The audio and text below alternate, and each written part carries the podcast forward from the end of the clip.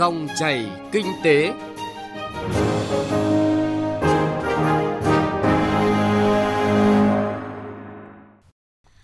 Biên tập viên Hà Nho và Bá Toàn xin chào quý vị và các bạn. Chương trình Dòng chảy kinh tế hôm nay chúng tôi chuyển tới quý vị và các bạn những nội dung sau. Đẩy mạnh chuyển đổi số, tăng kết nối doanh nghiệp logistics trong bối cảnh mới. Phỏng vấn ông Lê Quang Trung, Phó Tổng Giám đốc Tổng Công ty Hàng hải Việt Nam VIMC về tăng kết nối giảm chi phí logistics tại Việt Nam. Doanh nghiệp nhà nước cổ phần chậm lên sàn chứng khoán.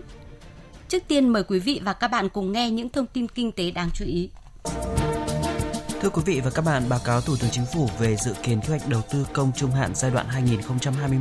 2021-2025, Bộ Kế hoạch và Đầu tư cho biết cả nước đã giảm 1.050 dự án. Số lượng dự án có thể tiếp tục giảm xuống mức 5.000 dự án cho 5 năm tới nhằm loại bỏ những dự án chưa thực sự cần thiết, kém hiệu quả.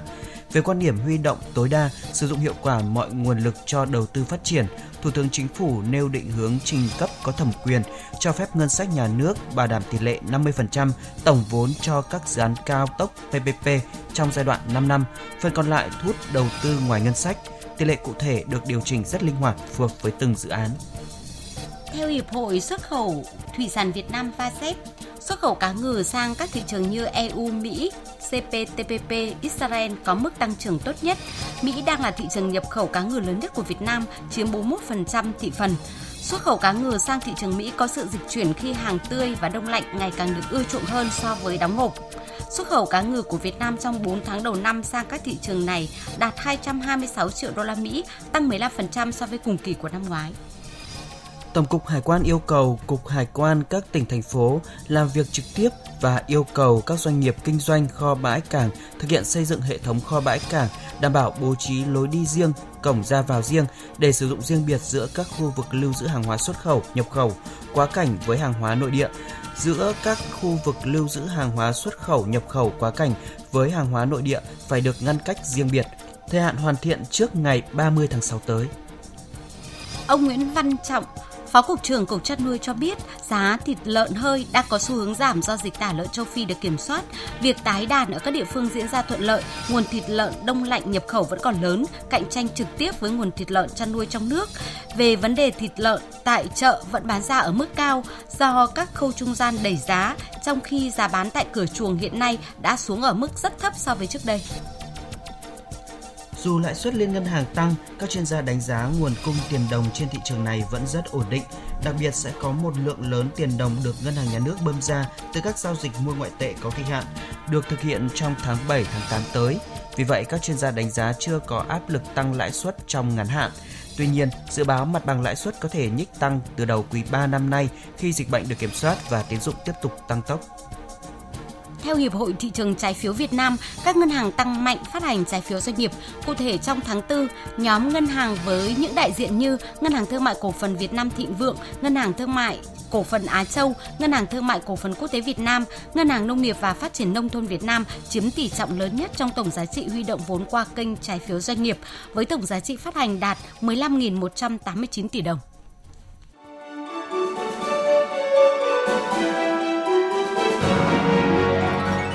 Dòng chảy kinh tế, dòng chảy cuộc sống.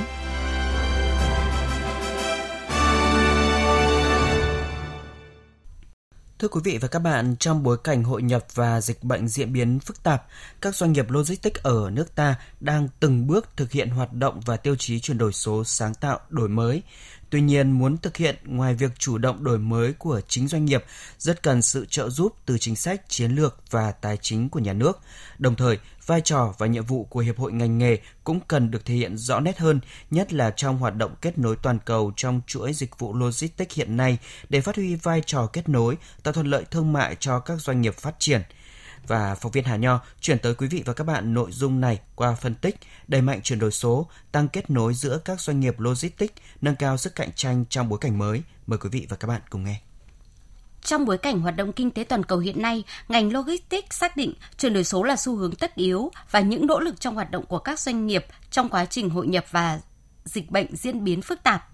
Mặt khác, muốn phát triển dịch vụ logistics cần có chính sách và chiến lược bài bản và căn cơ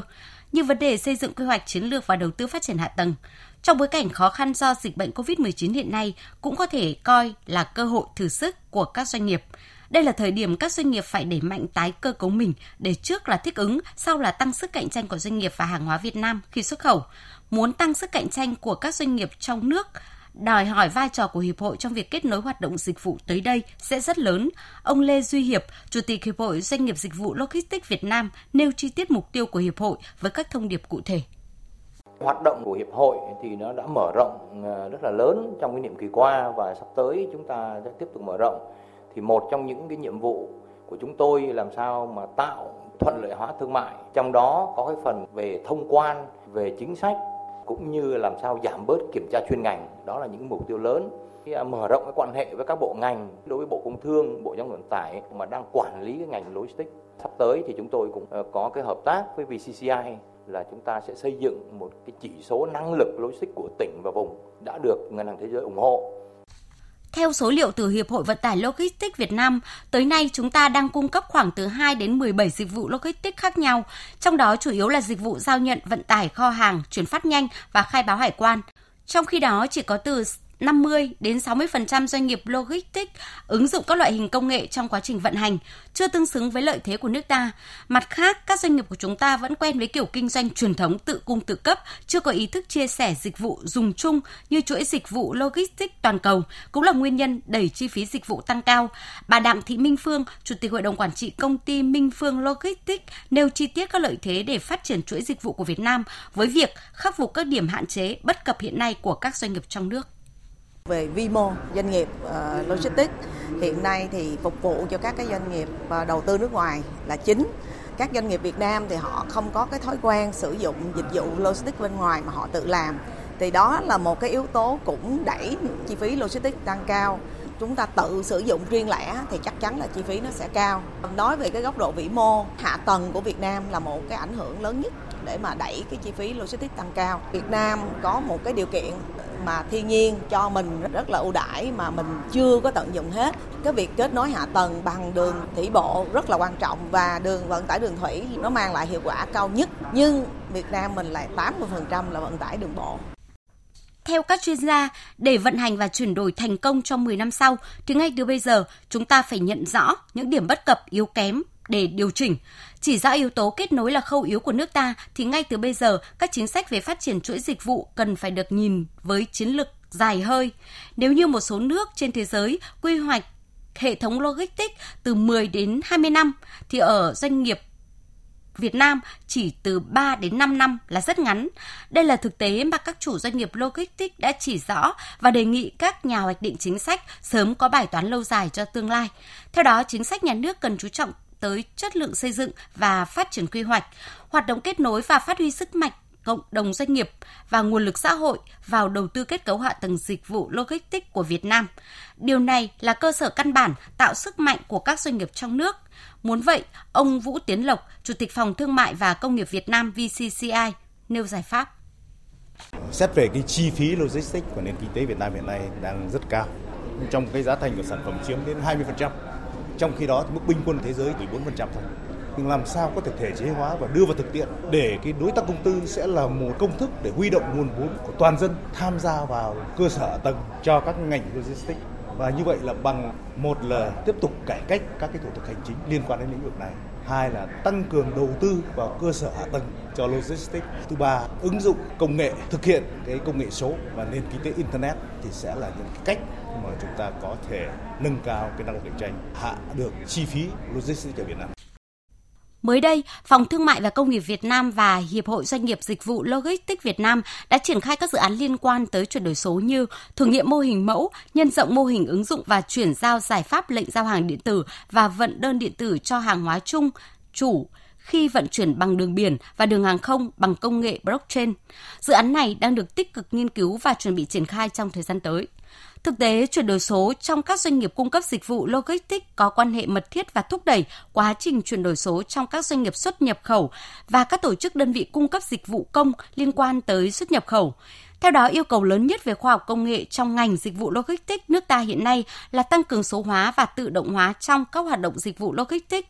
Mặt khác, để chuyển đổi số thành công, bắt nhịp với sự phát triển của chuỗi cung ứng số trong khu vực và quốc tế, thì các doanh nghiệp dịch vụ logistics cần tự tìm kiếm các cơ hội phát triển, cải thiện trình độ công nghệ thông tin, tăng cường ứng dụng các thành tựu khoa học kỹ thuật để kết nối chuỗi dịch vụ và khai thác có hệ thống hiệu quả dịch vụ logistics trên toàn cầu.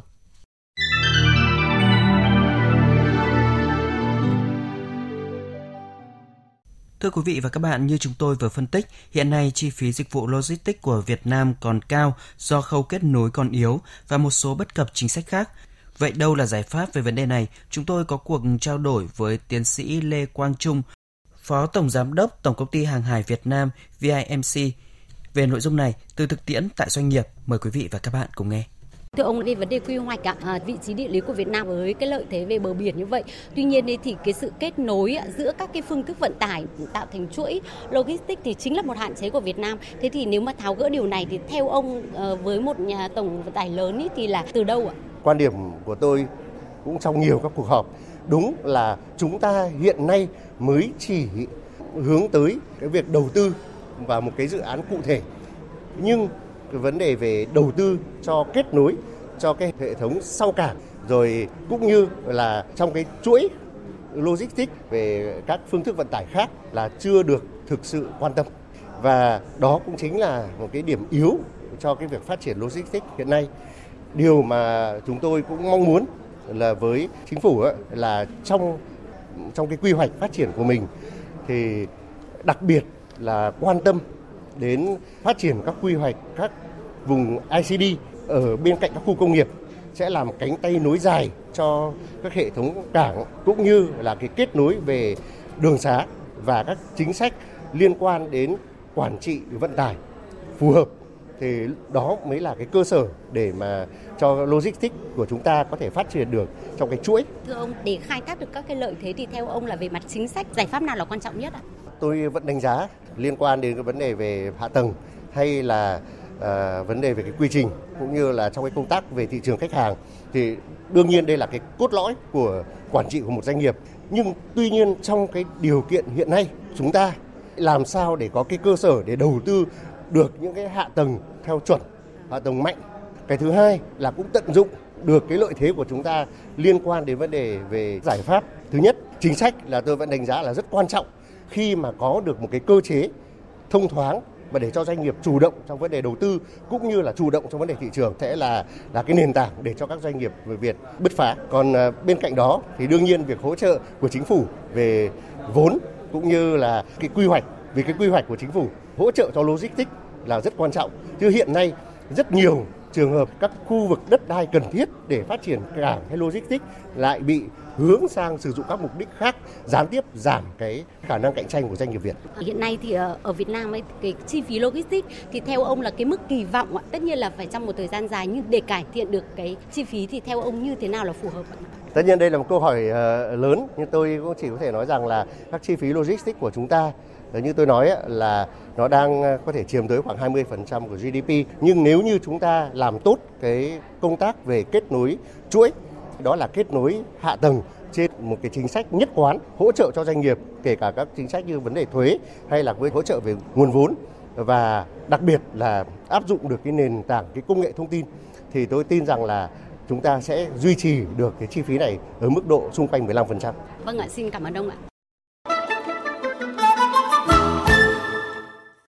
Chúng tôi xin chuyển sang một vấn đề kinh tế khác. Thưa quý vị và các bạn, theo chỉ đạo của Chính phủ, Thủ tướng Chính phủ và sự phối hợp chỉ đạo của Bộ Tài chính với các bộ ngành, số lượng doanh nghiệp nhà nước sau cổ phần hóa thực hiện niêm yết đăng ký giao dịch đã tăng nhanh qua các năm. Tính đến ngày 30 tháng 4 năm nay, đã có 871 doanh nghiệp nhà nước cổ phần hóa đã niêm yết đăng ký giao dịch. Tuy nhiên, vẫn còn 754 doanh nghiệp nhà nước cổ phần hóa chây ý chưa thực sự niêm yết đăng ký giao dịch – Mạnh Phương, phóng viên Đài Tiếng Nói Việt Nam có bài đề cập.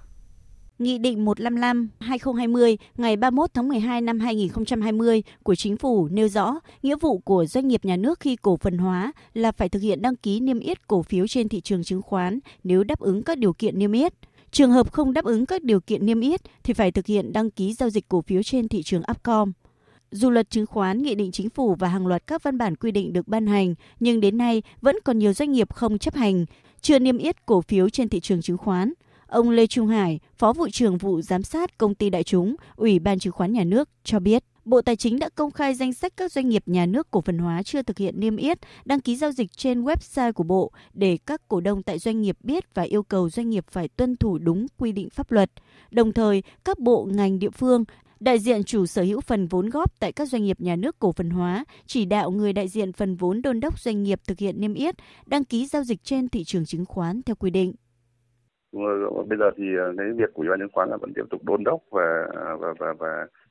uh, thuyết phục doanh nghiệp lên là chính còn uh, vẫn có xử lý vi phạm nhưng trong một quá thì và nhưng mà thực ra là cũng hiện tại cũng chưa thể xử lý hết. Hiện tại cái chế tài mà xử lý uh, cao nhất của ủy ban ấy đến với những trường hợp mà không lên sàn là cái mức phạt là mức phạt cao nhất là 400 triệu. Xử lý rồi mà doanh nghiệp vẫn tiếp tục không lên thì đúng là cái này thì chắc là phải thì chắc chắn là lúc đấy thì ủy ban sẽ phải trình bộ với trình chính phủ là để tăng cái chế tài xử lý vi phạm lên. Đến thời điểm hiện tại, Ủy ban Chứng khoán Nhà nước đã xử phạt 49 doanh nghiệp do vi phạm nghĩa vụ đăng ký giao dịch. Điển hình trong số này là Tổng Công ty Tư vấn Thiết kế Giao thông Vận tải TDI vì không đăng ký giao dịch, niêm yết chứng khoán. Tổng cộng số tiền phạt lên tới 450 triệu đồng. Được biết, Tổng công ty tư vấn thiết kế giao thông vận tải thực hiện cổ phần hóa từ năm 2014, thoái hết vốn nhà nước vào năm 2016, vốn điều lệ gần 125 tỷ đồng với 323 cổ đông. Ông Phạm Hữu Sơn, Tổng Giám đốc Tổng Công ty Tư vấn Thiết kế Giao thông Vận tải TD, lý giải về việc chậm lên sàn chứng khoán. Thì bây giờ bọn tôi xong cái thì tôi chỉ việc thực hiện theo theo theo nghị quyết của đại hội đồng cổ đông. Một bên là luật pháp nhà nước thì cái này cũng phải rõ nó khác cái thuế. Đây là chỉ dạng sư phạm vi phạm hành chính, không phải là vi phạm về về về về hình sự hoặc là giống như thuế, đúng không nào? Thì cái việc này là đại hội đồng cổ đông người ta quyết định chứ đâu có phải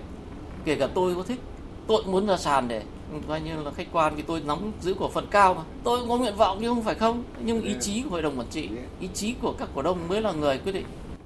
Việc các doanh nghiệp nhà nước sau khi cổ phần hóa chậm đăng ký giao dịch, niêm yết trên thị trường chứng khoán đang làm chậm lộ trình của chính phủ về cổ phần hóa doanh nghiệp, đồng thời gây ảnh hưởng đến quyền lợi hợp pháp của nhà đầu tư. Luật sư Tạ Trường Sơn, Hội luật gia thành phố Hà Nội cho rằng cái quy định của luật hiện tại mà xử phạt như thế là chưa đủ gian đe bởi vì cái hậu quả của nó là sẽ rất là nặng nề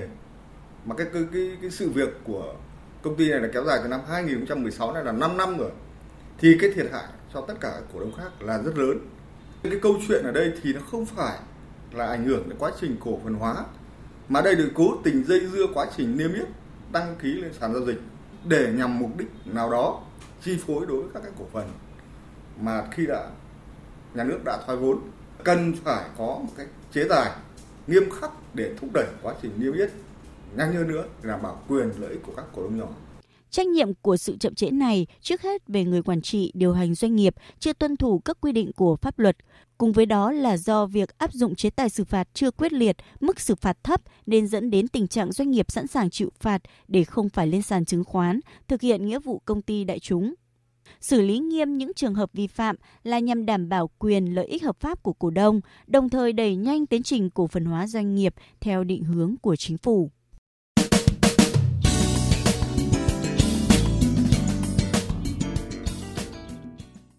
Thưa quý vị và các bạn, những thông tin về hàng loạt doanh nghiệp nhà nước cổ phần hóa chậm trễ thực hiện niêm yết giao dịch trên sàn chứng khoán vừa rồi cũng đã kết thúc chương trình dòng chảy kinh tế hôm nay. Chương trình do biên tập viên Hà Nho và nhóm phóng viên kinh tế thực hiện. Cảm ơn quý vị và các bạn đã lắng nghe.